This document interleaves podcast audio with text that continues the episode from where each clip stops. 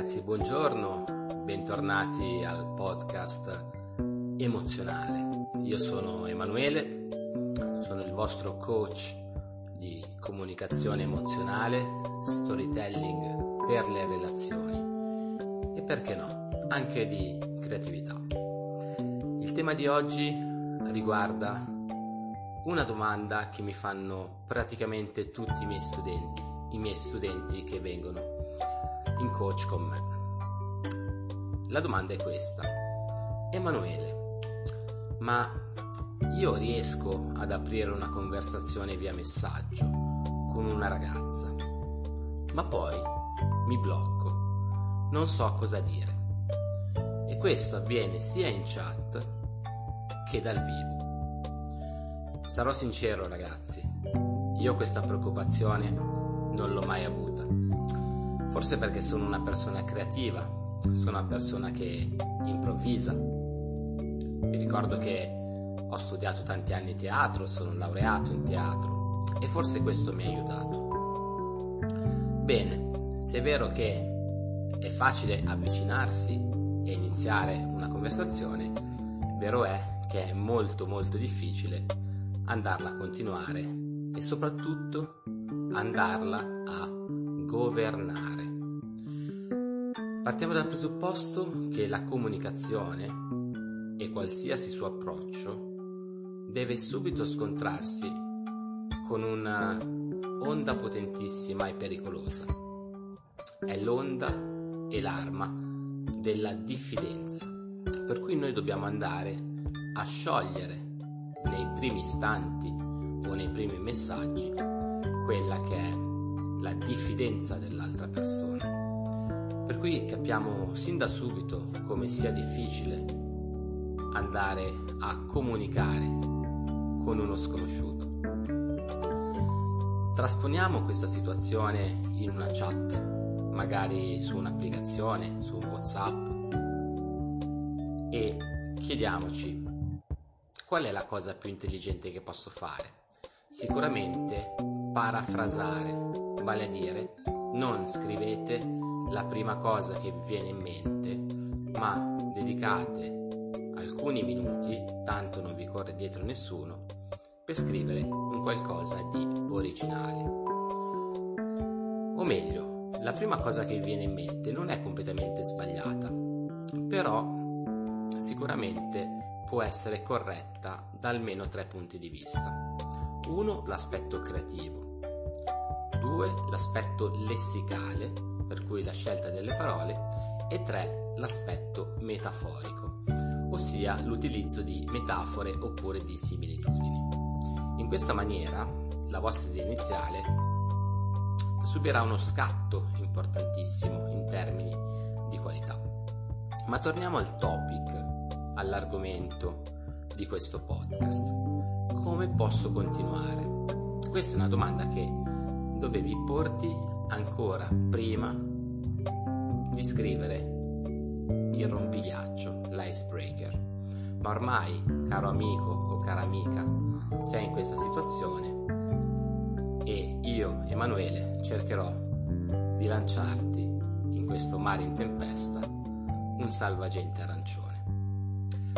Sono tantissimi gli argomenti che possiamo toccare e che possiamo stimolare Anzitutto grazie all'osservazione, alla lettura della biografia oppure a quello che sappiamo di quella persona.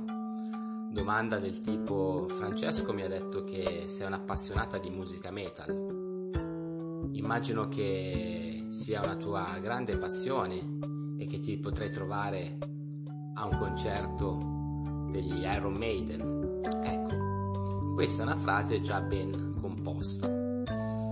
Vedete com'è diversa questa frase rispetto a un semplice uh, Francesco mi ha detto che ti piace il metal. C'è molta più qualità, perché c'è molta più qualità? Perché ci abbiamo messo impegno, abbiamo creato supposizioni. Io ti ho osservata e io ho pensato a qualcosa. Questo è il passaggio. Per cui noi possiamo agganciarci a tutti gli elementi fotografici oppure anche testuali che ci vengono suggeriti. Sin dall'inizio di una conversazione in chat vengono seminati decine di appunto piccoli semini che sarà nostro compito andare a raccogliere per poi riutilizzare e farli germogliare.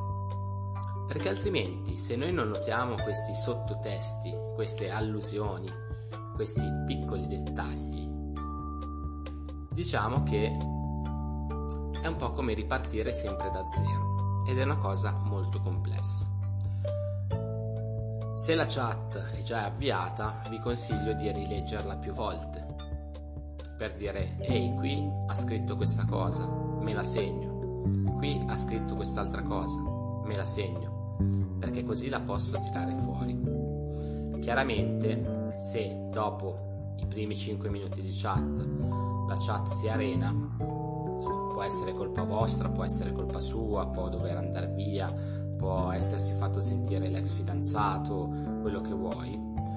Nel caso in cui invece si areni appunto per mancanza di argomenti, improvvisate.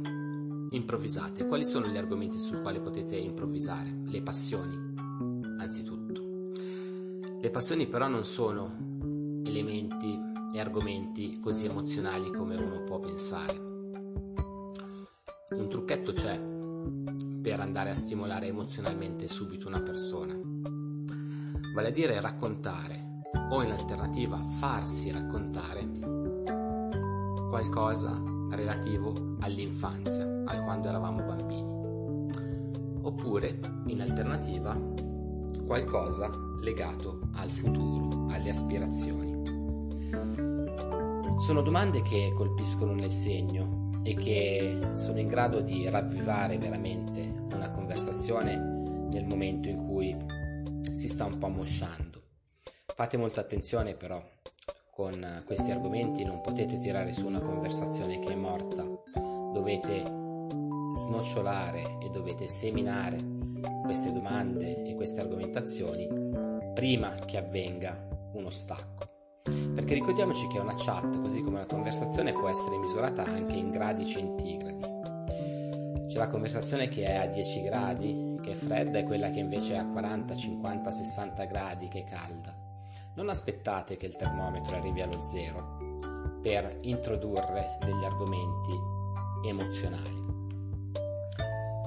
Ricapitolando, cosa fare se non si hanno argomenti? Il consiglio che voglio darvi oggi è quello di cercare di non arrivare a quel punto anzitutto, ma se proprio ci arrivate, di stimolare la conversazione andando a ripescare dall'infanzia oppure in aspirazioni future. Questi due sono argomenti chiaramente che funzionano quasi sempre e devono essere corroborati anche da un lessico e da una grammatica assolutamente appropriata. Un'altra cosa che vi consiglio di fare in ultima istanza è quello di utilizzare le metafore. Per cui classico esempio, se fossi un animale, tu che animale saresti? Questa è da ultima spiaggia, però spesso funziona. E se io ti dico che sarei un riccio, qual è il sottotesto? E sono una persona molto morbida dentro, ma spigolosa fuori. E da lì possono nascere tutta una serie di subplot, ossia di sottostorie, di sottoargomenti, di sottomessaggi. Perché ricordatevi che una chat è una narrazione che ha un canale, una storia primaria, ma anche decine di storie secondarie. Dovete essere molto attenti e controllare in maniera quasi ossessiva ogni singolo dettaglio e scrivervelo. Ultima chicca a proposito di scrittura. Non scrivete direttamente su WhatsApp il vostro messaggio. Il consiglio che do a tutti i miei ragazzi è di prendere l'applicazione per le note che utilizziamo per prendere gli appunti e elaborare lì il messaggio e copiarlo e incollarlo solo in un secondo momento, solo quando siamo sicuri. Questa può sembrare una fesseria, ma in realtà salva moltissime situazioni perché vi obbliga a ragionare su quello che state scrivendo e non vi rende vittime di quello che è l'impulso. Non rispondete mai immediatamente perché ricordatevi che quello che scrivete deve avere una valenza qualitativa superiore perché noi comunichiamo in maniera emozionale, noi vogliamo intaccare emozioni per poi suscitarle e vogliamo che poi questo avvenga anche con noi. Molto bene, spero di avervi dato qualche dritta. Io sono Emanuele, sono un insegnante e coach di Milano. Mi occupo di sviluppo della comunicazione nelle relazioni e legata alle emozioni sono specializzato in storytelling, per cui l'arte di raccontarsi in maniera efficace e persuasiva, storytelling relazionale e scrittura creativa. Ho un sito dove potete contattarmi e prenotare una call gratuita di 45 minuti per chiacchierare e per darvi qualche utile consiglio per risolvere sin da subito alcune delle vostre criticità. Poi se vorrete potrete anche iniziare un percorso di crescita in ambito comunicazione, relazionale e storytelling con me. Il mio sito è www.emozionare.net. Da Milano è tutto, ci vediamo al prossimo podcast.